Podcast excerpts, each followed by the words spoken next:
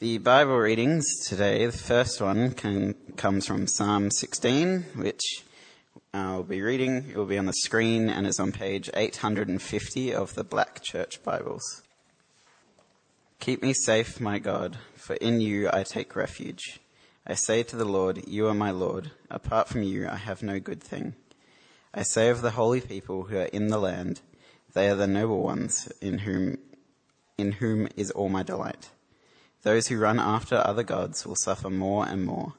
I will not pour out libations of blood to such gods, or take up their names on my lips.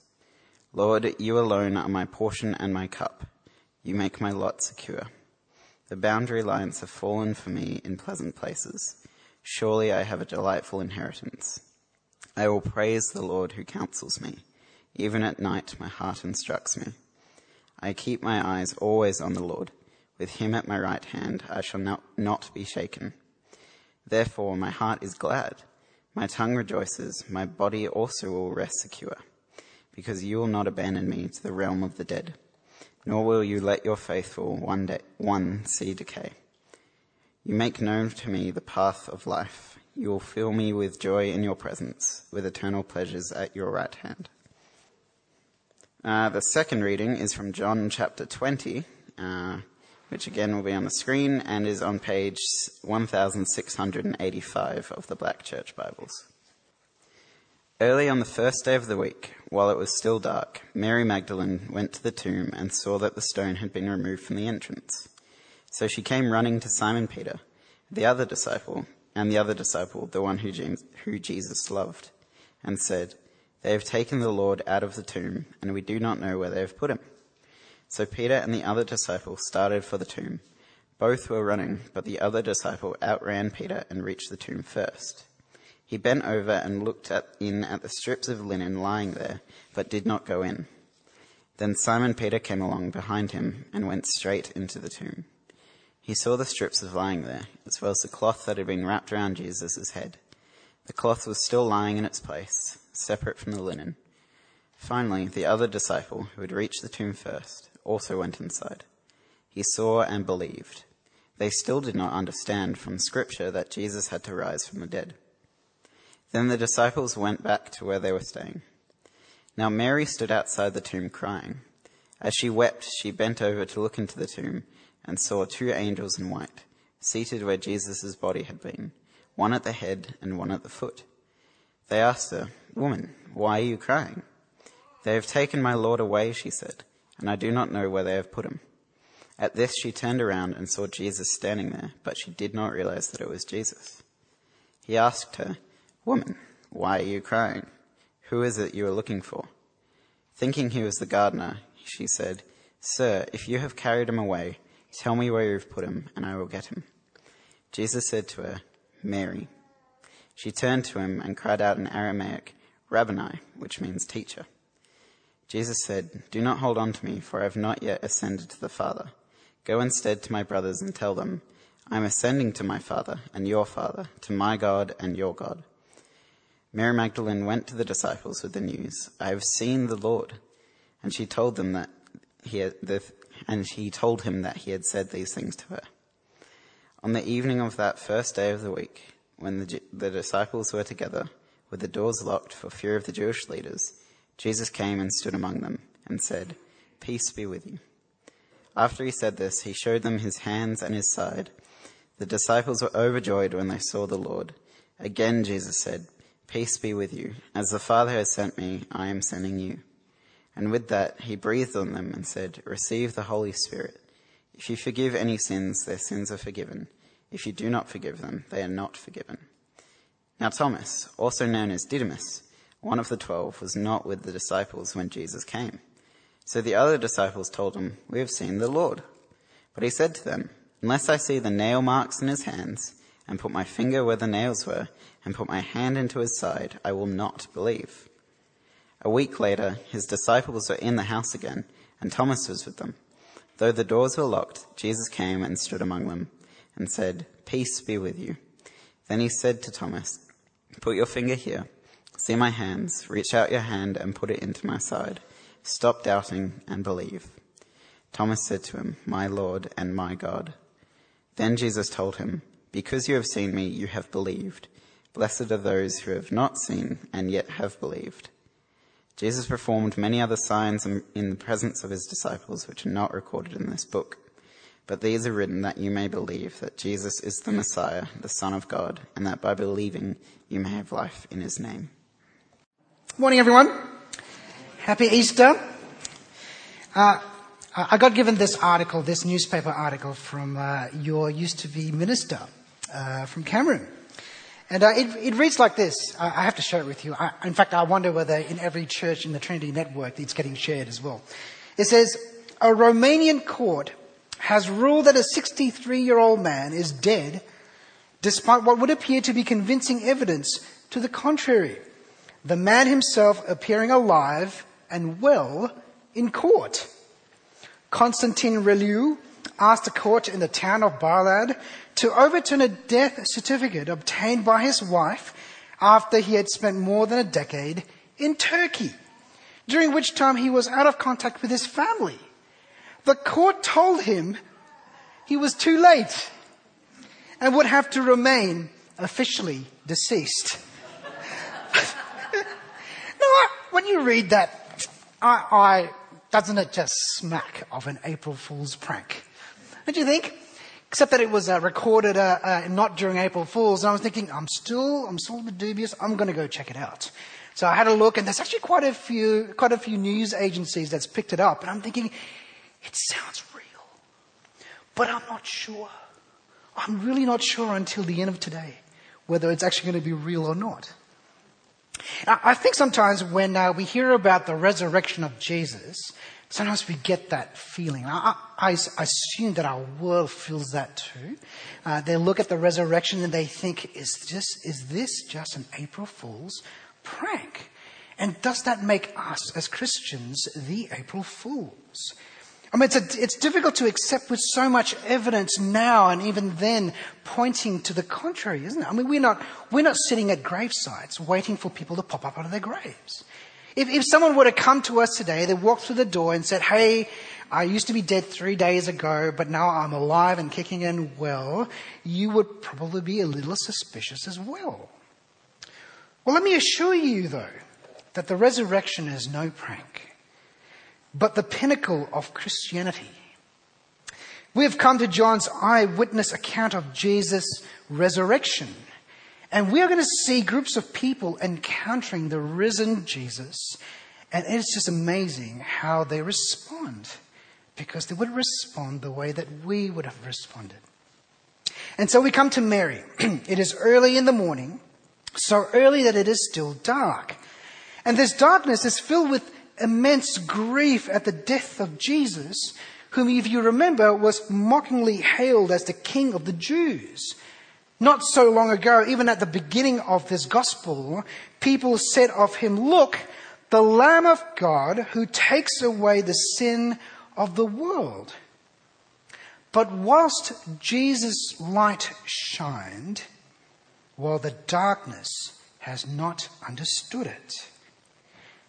And so here we come to Mary Magdalene in this darkness, and she visits the tomb. And what she finds will not only illuminate her, it will radiate around the globe. The stone had been moved away from the tomb, and Jesus has disappeared. Can you feel her heart start to race, and the questions start to multiply, and the feet start to run? She runs to Simon Peter, to the other disciples, and to the one whom Jesus loves. And she says, verse 2, "They have taken the Lord out of the tomb, and we don't know where they've put him." Grave robbers were prevalent in those days, so her reaction is natural. Some people must have taken the Lord's body, and that's just adding to the hurt she's already feeling. Is this just a sick April Fool's joke? Well, this sparks a chain reaction. And so more hearts are racing and more feet are running. Simon Peter is a man of action, we know, because he's the one who defended Jesus earlier with a sword. So seeing him running is quite fitting. But you see another one who overtakes him. Well, it's the other way around. But Peter's also the very same one who repeatedly denied knowing Jesus when he was arrested. I wonder what's going on in Peter's mind at the moment? Will Jesus turn out to be that very king whom he denied? The very one who said, "Destroy this temple that is my body, and I will raise it again in 3 days." Is it going to be him? We get some delicious details from what they see, don't we? The strips of linen, the burial cloth which once covered the body of the crucified Jesus, the cloth being folded up and separated. They're marks of a person being involved, indeed a live person being involved.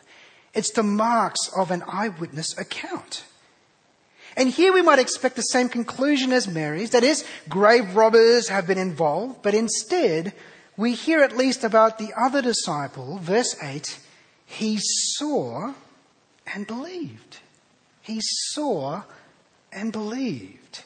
It's the response that we will hear again and again from various people when they see and encounter Jesus. They saw and they believed. It's a little peculiar that when you get to verse 9 it says, well, they did not understand from Scripture that Jesus had to rise from the dead. But surely that's precisely the point. For if they did understand from Scripture, they wouldn't have had to run. They would have been already at the tomb, ready to greet Jesus on day 3. They would have known from Scripture, like Psalm 16, that's printed in your outline there, a section there, that the Father would not abandon Jesus to the grave, nor will he let his faithful one or holy one see decay. Instead, that it would have aligned their hearts with Jesus and would have been glad. Their tongues would have rejoiced, just like Psalm 16 says. Well, the disciple, he saw and believed, but actually he should have understood and believed before then. Praise God, nevertheless, that there is belief in the end. My little son, Jordan, he's 7 years old, and he's really into Lego at the moment. Sorry, Lego at the moment. I've got to correct my pronunciation. But he loves to build things. And the problem is that he hasn't quite worked out how to make things stick. So he builds things and it kind of falls apart and he starts tearing up and he's really frustrated. He comes to Dad and he says, "Dad, can you fix it?" And I look at him and I go, "Oh, poor little boy. Engineer Dad, right? I know what to do." What you need, son, is reinforcement. But in order to reinforce what you've made, I'm kind of needing to pull some things apart. And then the tears start to rain out and down again. I'm going, "You don't pull my things apart." But son, if I do that, I promise you that it will come back more sturdy. And of course, like after I'm done with it, I've reinforced everything I could. And it comes up twice the size, right? It's one of those things where if you drop it from a two-story building, it's not going to break. And you look at him and he thinks, "This is great." And then he moves on to the next thing. Sometimes I wonder whether we look at Jesus and we see the disciples' responses and they've just seen Jesus' body taken apart.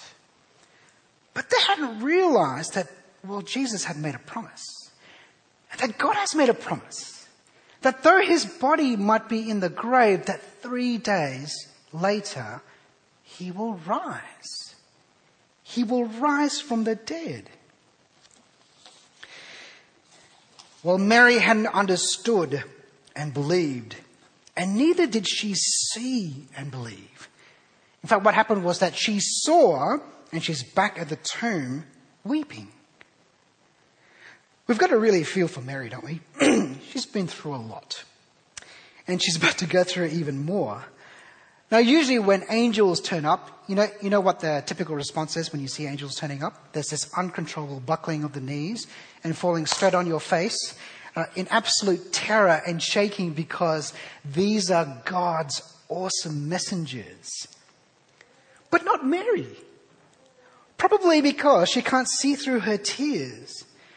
There are two angels in white seated where Jesus once laid, and they draw out her worries again with their question. Verse 13, "Woman, why are you crying?" I would have liked to be an angel on the wall at that point, wouldn't you? And just as we're waiting for Mary to realize who she's speaking with, well, Jesus turns up. Jesus turns up. And it's just full of irony because, well, the angels know what's going on, and Jesus knows what's going on, we know what's going on, but Mary has no idea, the poor thing. She's desperate for an answer at this point. Perhaps it was this gardener-looking person that's taken the body. Will you just show me where you've put him and I'll go get him? Jesus' response is as simple, and it is compassionate. His voice hadn't been recognized before, but it will be now. Verse 16, Jesus said to her, Mary. And like sheep who know the voice of their master, Mary knows the voice of her Lord, and she responds with, Rabboni, teacher. My children, they listen to the voice of their master. Sadly, it's not necessarily me. I've tried different volumes. Son! I've tried different tones. You know, you've got to change your tone maybe. Son. I've tried different accents even, but apparently they all sound like Indian, so I'm not going to go there. One can dream of the day when Daddy says, throw out the rubbish. And they stand to attention and they march to the overflowing bins. It's a bit of a dream, I think. Well, Mary had some trouble at first, but she recognized the sweet, sweet voice of her master. She recognized the sweet voice of her teacher. As Scripture prophesied, God did not abandon him to the grave or let him see decay. Jesus is alive. And so very much of our understanding and of our assumptions are just turned upside down at this point. And questions just abound, don't they? And it's not just out there that the questions are raised. It's in here as well, and that's okay. We might be Christians for a long time, but we still have questions about how this can happen, and that's okay. Because God can take our questions. Well, naturally, Mary would have wanted to stay with Jesus, now that she's found him again. But Jesus has had different plans for her. This isn't the time to cling to him because others need to know about his resurrection and where he's going. Did you hear how he addresses his disciples? He says, my brothers. And this is deeper than just calling each other brothers in arms. His Father is their Father, and his God is their God and our God. It's one thing for Jesus to call God his Father, but it's quite another for his disciples to call God our Father. Well, Mary's report to his disciples, it changes in verse 18. No longer is she saying, we don't know where they've put him. She now says, I have seen the Lord. Mary saw and believed. Brothers and sisters, feel afresh the privilege of calling God our Heavenly Father. For it is not the privilege of many. We are his children, not naturally, not because of human decision, nor of a person's will, but born of God. If we were to speak of who we are naturally, we are those who naturally reject the Father. We are those who naturally would ignore him. But now we are children who belong to his family forever. It is astounding that Jesus rose from the dead, but it is more astounding that Jesus chooses to call us brothers, and we get to call God Father. Well, Mary's had her visit from Jesus. It is now the disciples' turn. Evening has arrived, and we find them behind locked doors, trembling with fear. And would you blame them? They certainly don't have a death wish. having witnessed how their master was tortured and killed. If it were me, I'd be adding additional locks and bars on the windows and even maybe put outside a Rottweiler. Clearly, the testimony of Mary and the other disciples hadn't been received. They hadn't understood from Scripture either. Well, Jesus, he's just the master of making an entrance, don't you think? And so verse 19, with the doors locked for fear of the Jews, Jesus came and stood among them and said, "Peace be with you." I know that it says that the disciples were overjoyed when they saw the Lord, but I can't imagine that being their first reaction. I think their first reaction would have been, whoa, hang on. Jesus here, door locked. Wasn't Jesus dead? What's going on? Some might be curious about the character of Jesus' resurrected body. I figured that if he can rise from the dead, I figured locked doors aren't much of an issue. The identifying marks of Jesus, did you notice? They weren't his eyes, or his hairstyle, or his height even. They were his hands, and they were his side. Places where nails and spear had met God the Son. He is recognized by his death. This is the same Jesus who is the Lamb of God, which means he is the same Jesus who takes away the sin of the world. I mentioned earlier about how in the city we have quite a multicultural family there. And one of the things that I've noticed that sometimes telling people apart is really difficult. And so people come to me all the time, because I don't mind. People come to me all the time, and they're trying to work out who's who. I can't work out whether these guys over here who are all Asian with the same haircut, wearing the same glasses, and all the same height, which one is Peter, which one's Bob, which one's Chris. I got to confess to you, I don't actually wear glasses. I was trying to work out how many people I could fool today. Did anyone think I was Jeff? Maybe not. You'd be surprised how often I get mistaken for Jeff, which has its I must say benefits.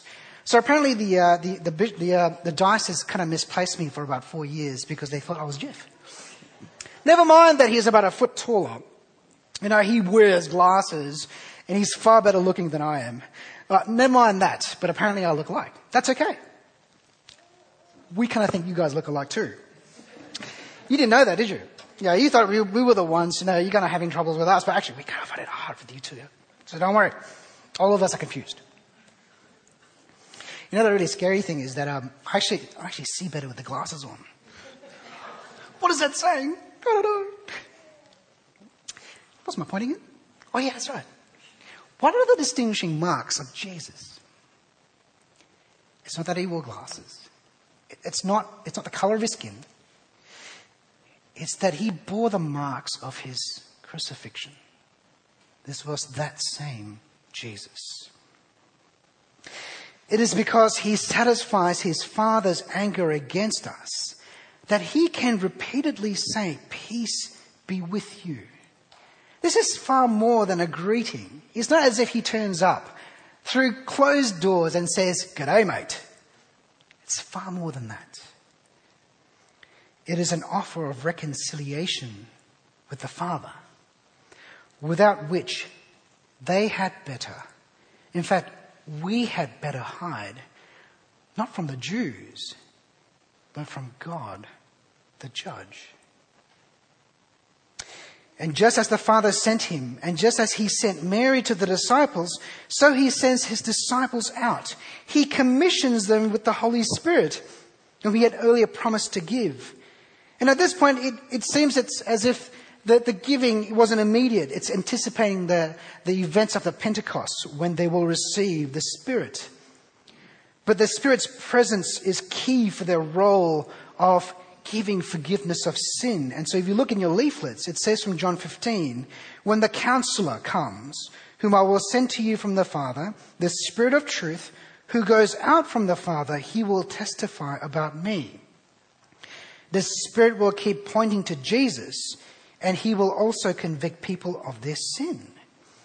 Jesus isn't suddenly saying that these guys, his disciples, suddenly get to decide who gets forgiven and who's not. It is merely showing how important it is that they go out with the presence of the Spirit. The disciples saw and believed. Mary saw and believed. Now the disciples see and they believe. Well, there is one more who would like to see before believing, even touch before believing, and he is affectionately called Doubting Thomas. Though I wonder whether it's better that we call him our Thomas, for he is just asking what any of us would.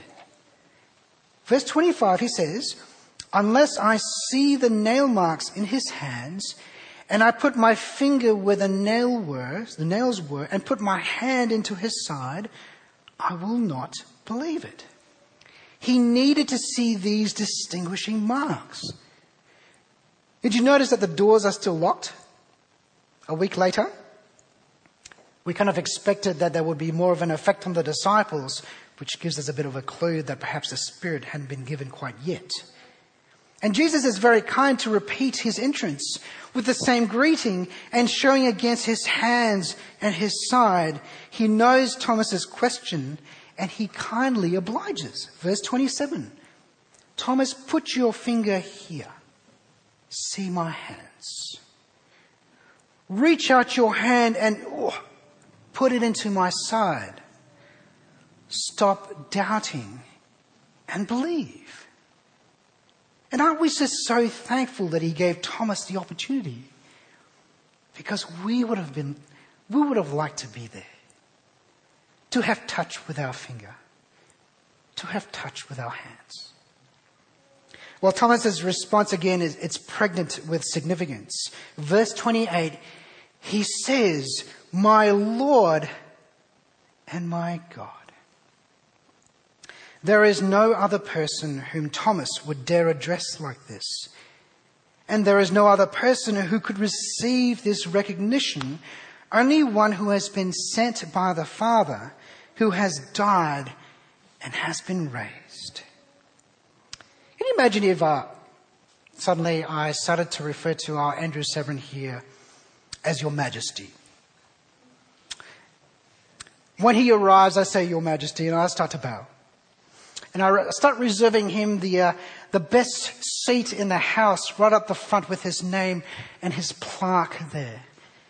And before he receives morning tea or supper, well, I would make sure that I would taste it first to make sure that it is safe for him to eat.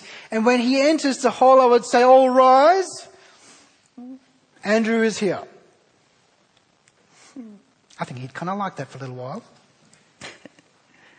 But I think very quickly, if he's Australian, he would say, "Stop it." And that's because we wouldn't expect to be dressed like that, would we? There is no greater person than Jesus, for whom that title fits perfectly. No other person. The person whom we wouldn't just call Your Majesty, we would call our God. Right from the beginning of the gospel, we've already been told, and it's in your leaflets again, that John the Baptist, who is he? Well, he is a voice of one calling. "In the desert, prepare the way for the Lord. Make straight in the wilderness a highway for who? For our God." And who turns up but Jesus? We knew right from the start. Thomas here confesses Jesus is both Lord and God. Thomas saw, he presumably touched, and he believed. Well, the next people who would believe are there in verse 29. I wonder whether you picked it up. Verse 29. "Because you have seen me, you have believed. Blessed are those who have not seen and yet have believed." Friends, that is us. And at this point, we might feel like, boy, we've missed out. Wouldn't it have been better to have been there? To have been able to have that opportunity to touch. But that's not how Jesus sees it. Far from missing out, he sees us and he regards us as blessed. And that is because we have something that places us in a blessed position. Verse 31, but these are written that you may believe that Jesus is the Christ, the Son of God, and that by believing you may have life in his name. We don't actually have had to see before believing. We can read. We can hear. Just like the first disciples were supposed to have read or heard the scriptures about Jesus. And furthermore, we have the Spirit whom God has given us to be able to receive the scriptures. I think that we can sometimes miss the wood from the trees when it comes to this passage. We can get so intrigued by the splendor of the resurrection that we might miss the significance of it.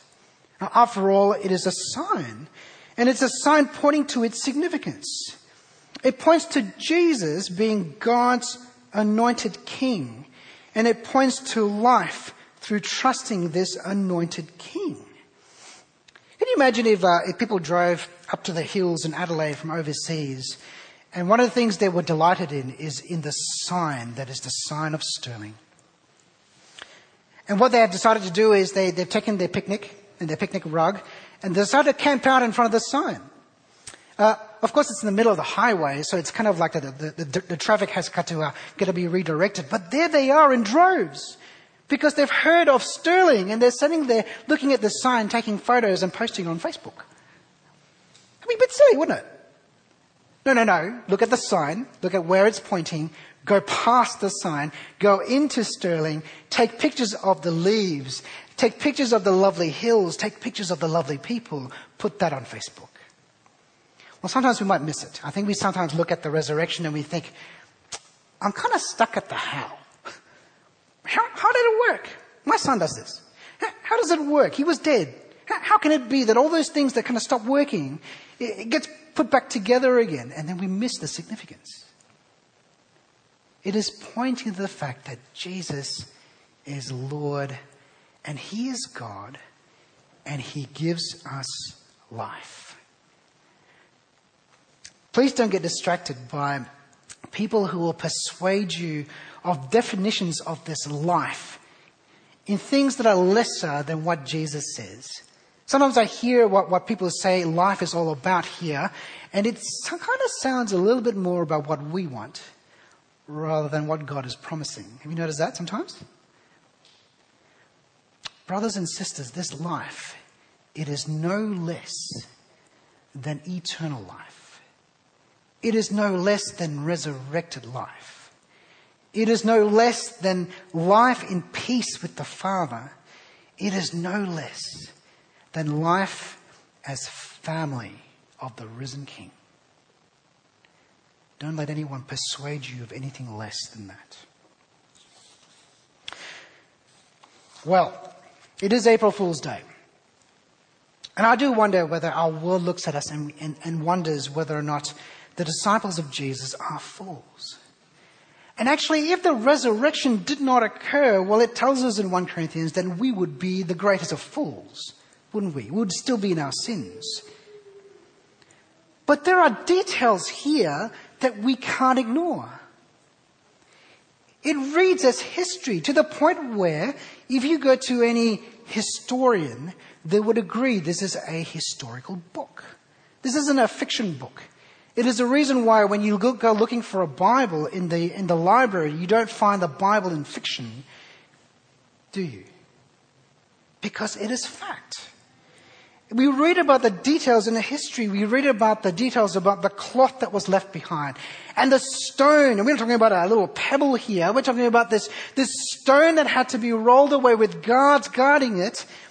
You had to have several men to push this stone uphill away from the entrance in order for this to happen. We've heard about the responses of the disciples. They are very real, are they not? That is how we would have responded. We've heard about the locked doors. This is told as history. We saw the disciples see with their eyes, that they touch with their hands. This is no mistaken identity, as if it wasn't really Jesus, but actually it was his friend. Did you not hear about the hands and the side? This is the same Jesus, whom Thomas could put a hand in. Some people might say, well, maybe he just fainted and then he just woke up again. Remember the big tomb? Remember the boulder that was in front of the way? Remember there were actually pierce marks in his hand, in his hands and in his side. Sometimes people say, maybe the disciples, they hid the body. They wanted to perpetuate this truth that Jesus had been risen from the dead, and so they took the body, they hid him. Until you realize that, well, the disciples, they died for what they believed.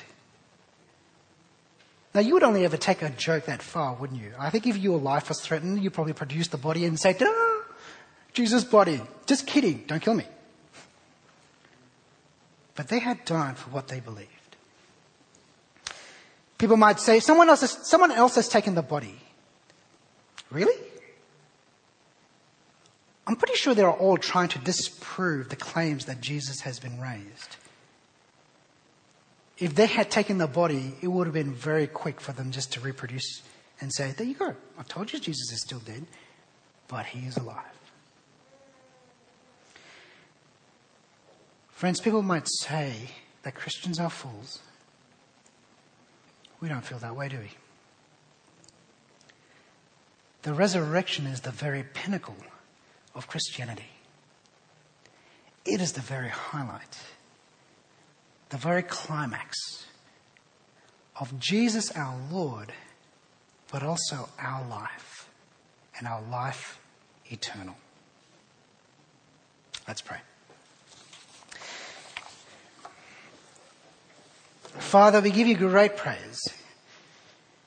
Thank you that you raised Jesus to life as you promised. And Father, we thank you that we see your strength, your faithfulness.